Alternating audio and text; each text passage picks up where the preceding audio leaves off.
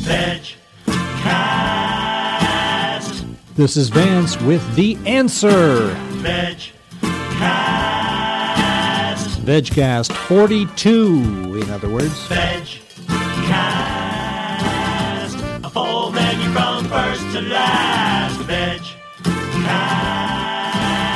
Yes, this is Vance back again with you for another edition of Vegetarian Podcastery. We have a great full menu as always.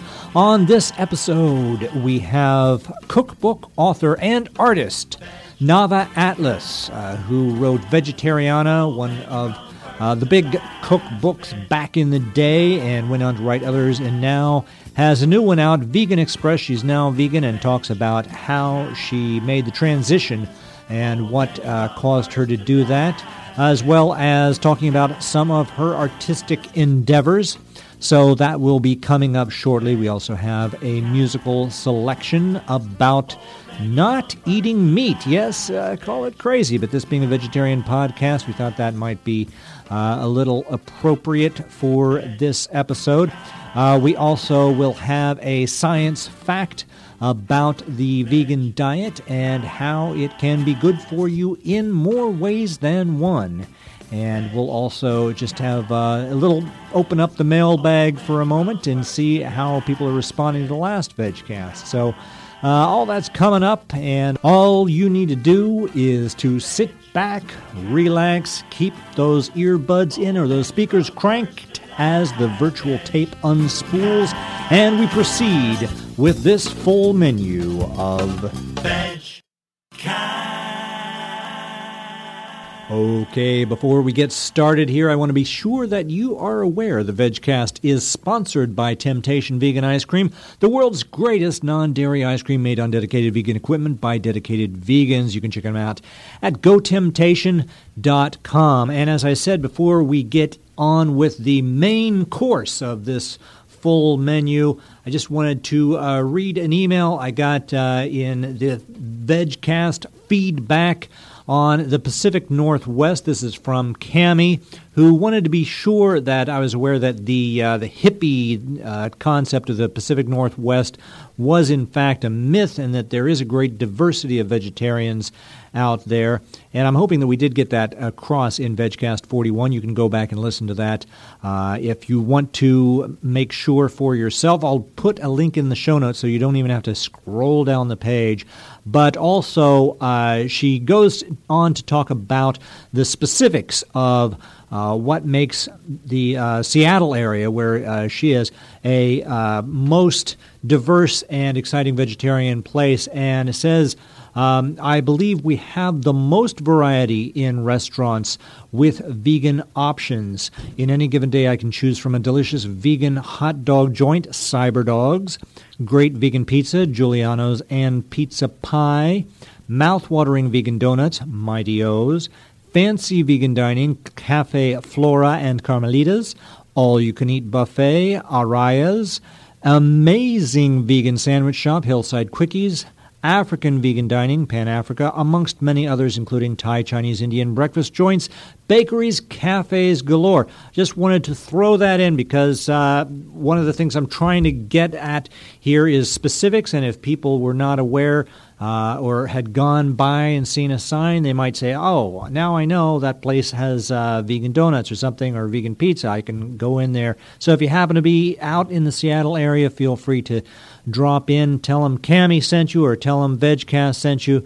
Either way, but now we're going to move on to our interview with Nava Atlas. And I have to say, back when I went vegetarian 23 years ago, this was my first vegetarian cookbook. I think I mentioned that in the interview. But uh, if you haven't seen it, it's a great combination of information as well as uh, whimsical drawings and uh, entertainment and facts about food and about vegetarianism uh, that just really uh, created a whole package that made vegetarianism uh, seem like something fun and accessible. And that's just one of her many creative accomplishments. Let's hear that interview with Nava Atlas.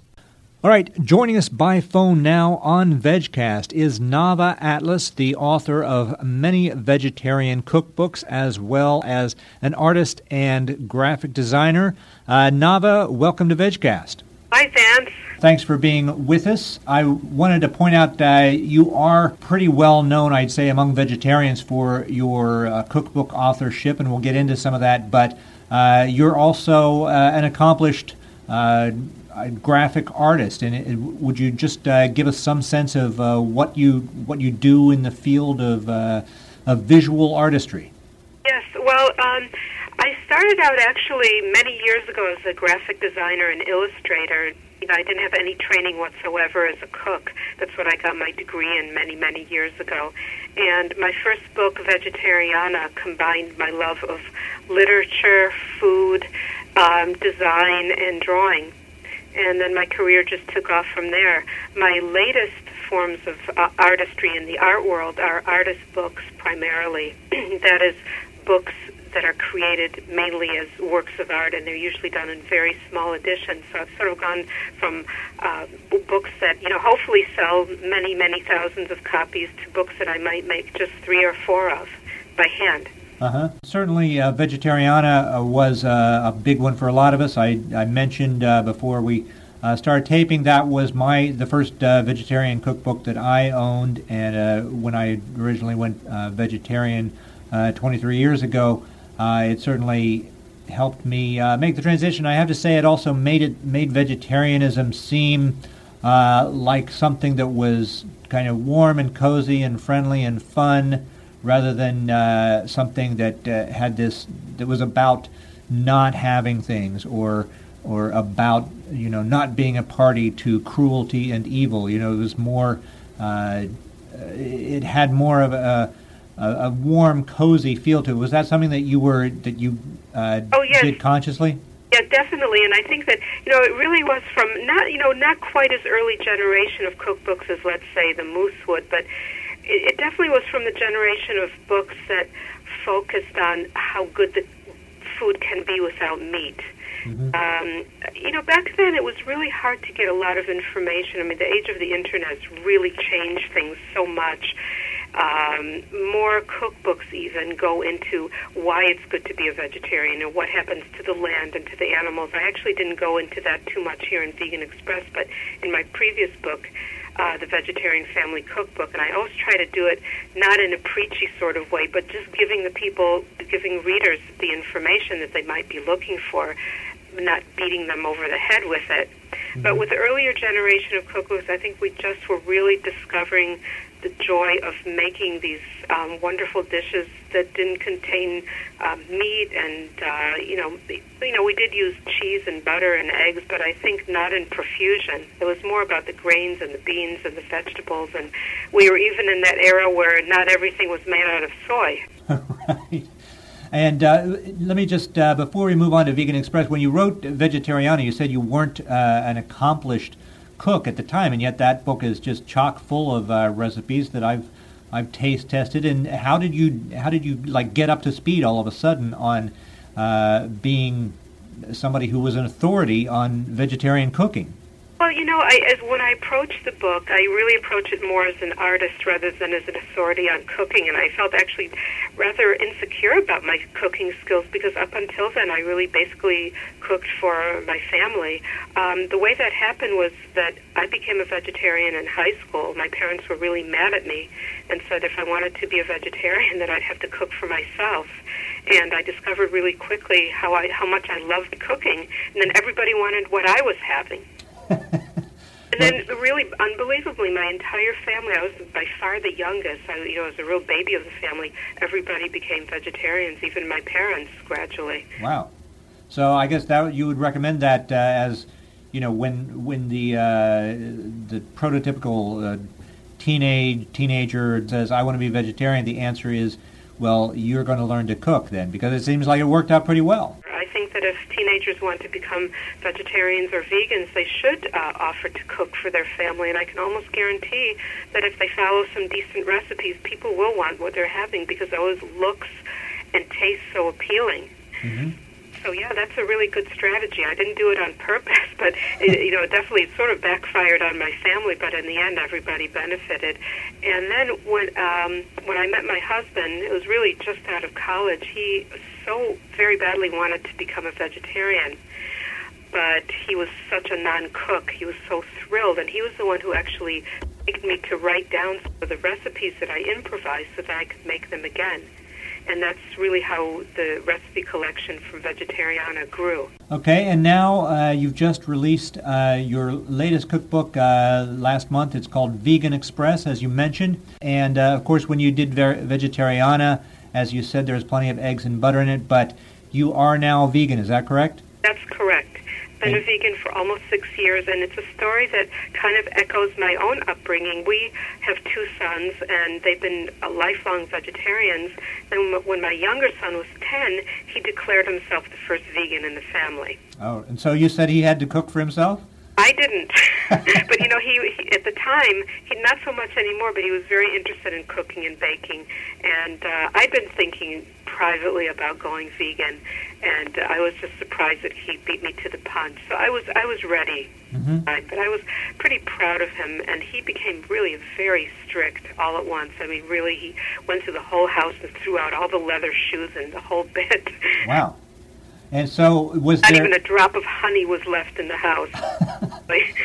was was there any uh, because you you wrote other than vegetarian you went on to write uh, subsequent uh, vegetarian oriented uh, cookbooks and uh, so I'm wondering what was the progression or what was there a particular uh, thing or event that made you say you know I'm going to push this further now I was really uncomfortable with the whole notion of dairy and the, the ethical aspect of it because I thought, okay, you know, people say, well, the cow doesn't have to die when they give milk. But then when you really look at the mass production, it's, you know, I don't have to convince you or, or your listeners. There's, there's a lot of ugliness behind it. And, you know, the fact that the cow has to be impregnated every year. Mm-hmm. You know, so what we did actually was interesting as a family we were all starting to become uncomfortable with it. And we visited a small, beyond organic dairy farm in our region, thinking, well, maybe if we buy our milk locally, we'll feel better about it. Well, the field trip made us feel worse, and I think that's what was that was the tipping point. Because even though the cows, yeah, they seemed happy, the farmer was, you know, so thrilled to give us this tour you know, but then I saw the, the calves in crates, and I just knew, and I said, I, you know, I can't continue this it's a pretense and it's a rationalization. Mm-hmm.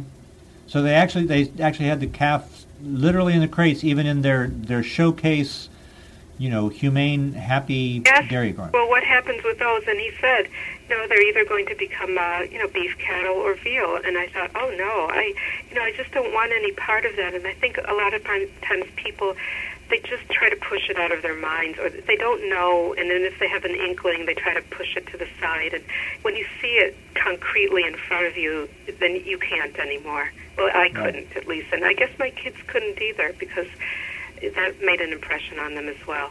Okay. I didn't have to say anything to them. They came to their own conclusion. And so let me uh, be sure that I, is this your your first strictly vegan cookbook? Well vegan express? uh, it's my first all original vegan cookbook, yes. Um, previously, um, in 2006, I veganized my perennial uh, vegetarian soups for all seasons. I just took out all the dairy products out of it. I retested the recipes and I added a few new ones. Um, that book is actually going to be coming out in a fourth edition next year with some photography. Okay. The Vegetarian Family Cookbook was a really good transitional book. That was when we were kind of uh, thinking about going vegan, uh, you know, in our own separate quarters. And I, I have a lot of recipes that say dairy slash vegan options. So almost the whole book is either vegan or vegan friendly. So that really re- reflects our experience as a family at the time. Mm-hmm in Vegan Express, you're kind of carrying forward uh, the idea of introducing people to uh, how they can uh, get more out of uh, what seems to be an even more limited palette of foods. Uh, but if I know you, you're you're coming up with some uh, some amazing stuff with there. Is there any particular recipe that you're especially fond of?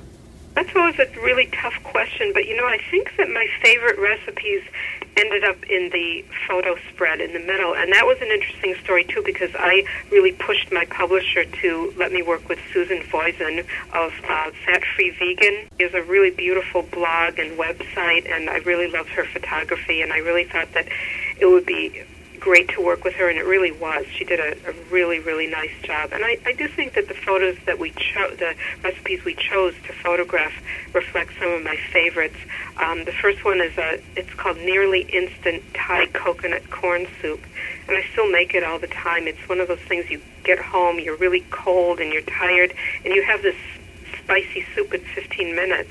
Mm-hmm. Okay, that sounds good already. That's, and um, another one I really like that's in the photo spread. It's called seitan and polenta skillet with fresh greens, and it's a kind of a you know a, maybe you could call it kind of a meat and potatoes kind of dish. It's just very hearty, and again, I think it's a 20, 25 minute meal, but it, there's so many great components in it, and you need so little to really com- make a, a full meal out of that. You can add a salad or you know, some baked potatoes things like that. Mm-hmm. And then one of one of the favorites is actually called our favorite chocolate cake. And it's just a really super easy, really moist vegan chocolate cake with a frosting that has a tiny hint of nut butter in it. Well, I notice. Uh, I mean, you emphasize how easy and how quick things are, and obviously the name of this book is Vegan Express, and uh, you also did the five ingredient uh, vegetarian uh, cookbook uh, previously, and I'm wondering, do you, do you see it as part of your mission to uh, to demystify the the concept that uh, that cooking in general, or vegetarian and vegan cooking in specific, is something that uh, requires a lot of work and attention. Um, you know that that it's something that most people don't do because it's just a, it's a lot of hassle. Oh, definitely. And, uh, you know, I don't know why it's gained a reputation of being more difficult and such a hassle, but it has for whatever reason. And I really think it's uh, still everybody's mission who writes about vegan food and uh, vegetarian or vegan food to continue to debunk that myth. And then every time you see a review of a vegan book that's favorable, it always starts something about this book uh, debunks the myth that this kind of food is bland and uninteresting. And I right. who who perpetrates that mess? No, yeah. nobody else believes it. I think only the media they like to portray vegetarian and vegan food. Maybe they're still thinking of the kind of food that we ate in the '60s. You know, all the sprouts and. Right brown whatever that was unrecognizable. But I mean, it's really just come such a long way. Um, I definitely I don't have a lot of time to cook. I, I'm really by profession I'm not a cook. I'm sometimes I get into the kitchen like everybody else does at six o'clock, wondering what to make. And so I believe in a really well, uh, a, a really very well stocked pantry and a lot of very simple recipes. And a lot of my readers write to me that they really like that there are what they call normal ingredients that they can get at the grocery store. Um, I think it's really good that there are books that are more complex and more sophisticated, but I feel like these are speaking to a certain kind of audience. Uh, families, college students, people who may not be uh, that confident as chefs. Mm-hmm. Um, everybody's really busy, and I think having those kind of simple recipes is useful. On the other hand, I know that people just are going crazy over Veganomicon, which is a little more, bit more sophisticated and complex. But there's obviously a need, a, a great need, and a love for that too.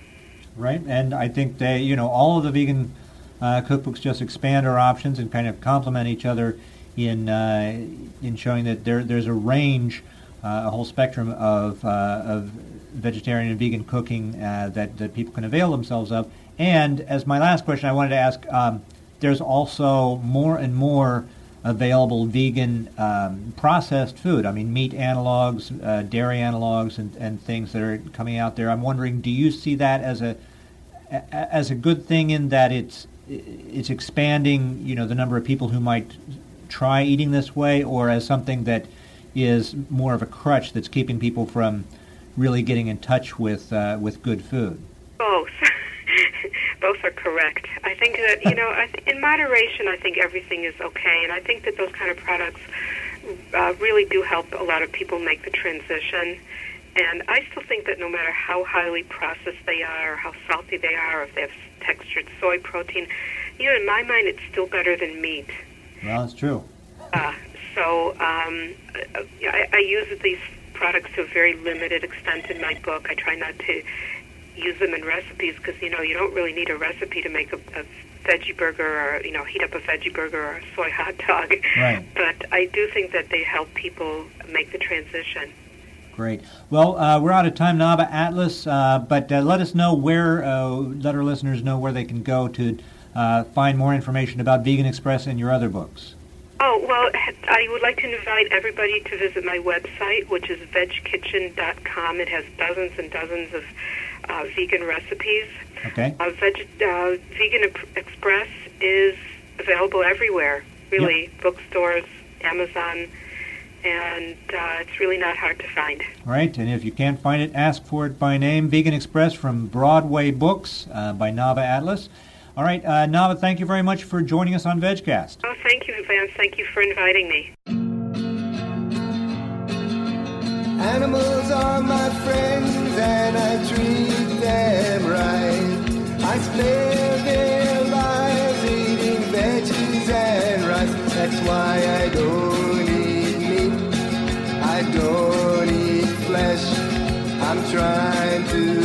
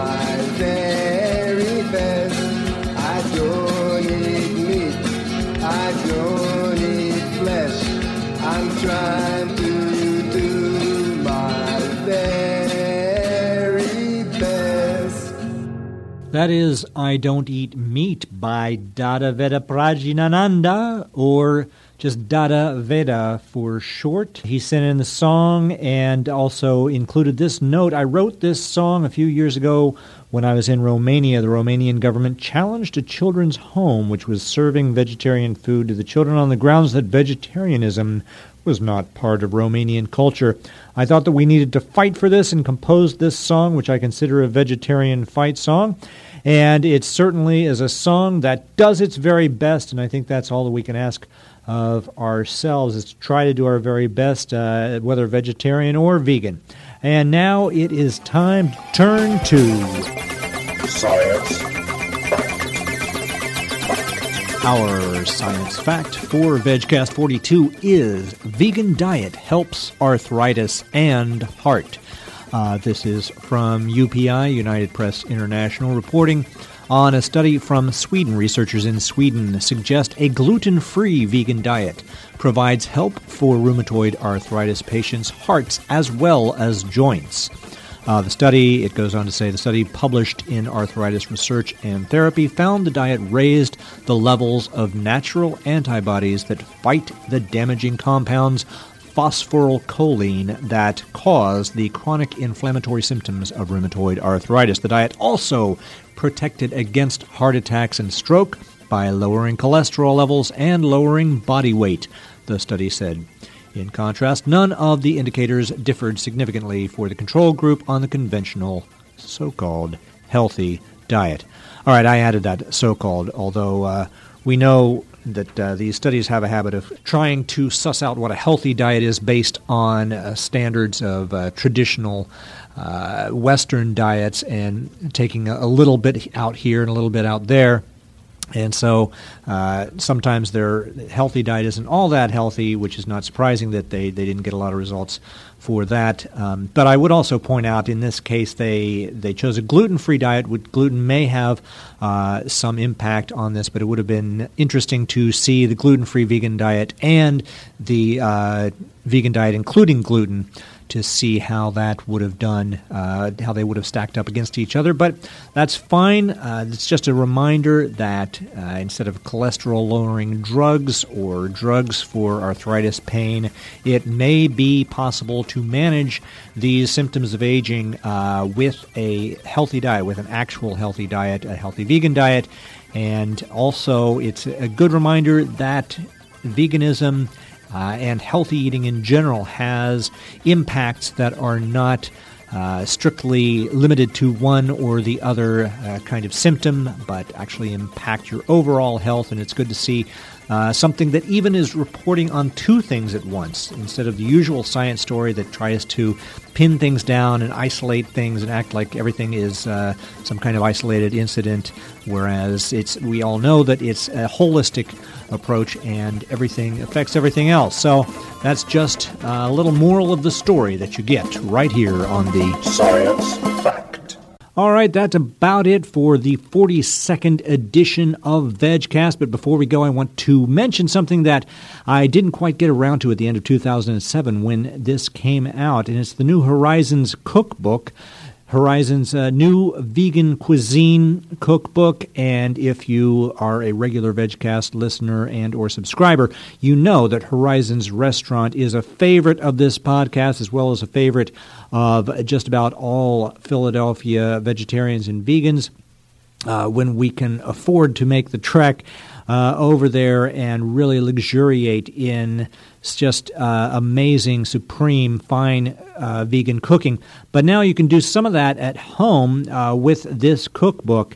And uh, you w- might want to check it out on their website. If you're not in the Philadelphia area, it may be harder to get it, but you must track it down because it's worth it. And uh, we've been trying out some of the recipes, and I have to say that uh, over Christmas vacation, when I was down in Florida, we uh, made the edamame mashed potatoes and the vinegar and agave glazed seitan, I think it's called. Uh, just really a, a knockout of a dish, and uh, made several of the people there who weren't vegetarian uh, wonder why they had been missing this all their lives. Uh, and it does. This recipe does take a lot of balsamic vinegar, uh, especially if you're making it for more than two or three people, which we were. And we just made it again for Easter, and I got some uh, cheaper balsamic vinegar than I had gotten in Florida. Got a big old jug of balsamic vinegar, and it wasn't quite as good because the vinegar just was not up to par. And Rich even says in the beginning of the book, he says that uh, you got to buy quality ingredients, and especially uh, he goes through some of the particular ingredients that you should be sure to buy top quality, and balsamic vinegar is one of them. So there's a little pro tip, if you will, and another uh, personal tip in the desserts. There's many fine desserts in this cookbook, and uh, one of them is uh, the chocolate mousse, uh, coconut mousse in uh, toasted coconut. Uh, just absolutely delicious. But I have to point out that we are still eating this five days after we've made it, all four of us, uh, because it, this recipe just makes so much of it. And uh, we've been getting it out and remaking from the toasted coconut and the mousse, putting them together into the little balls, rolling them into the toasted coconut. It's delicious, but boy, does it make a lot. So that's something where if you have a huge number of people, you can just use the one recipe and make that. So just a couple of tips for those of you who may already own the Horizons Cookbook or be about to get it, and that should include everybody uh, who is within the sound of my voice, so to speak. But uh, that's going to be it for now, and it's about time to get out of here.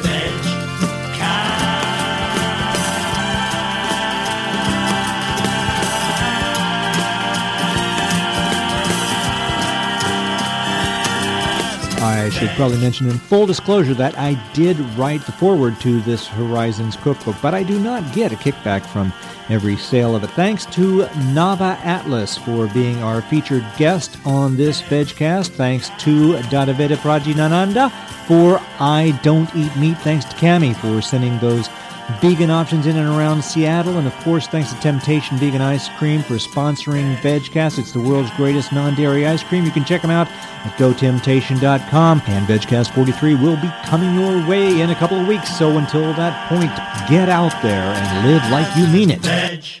Cast.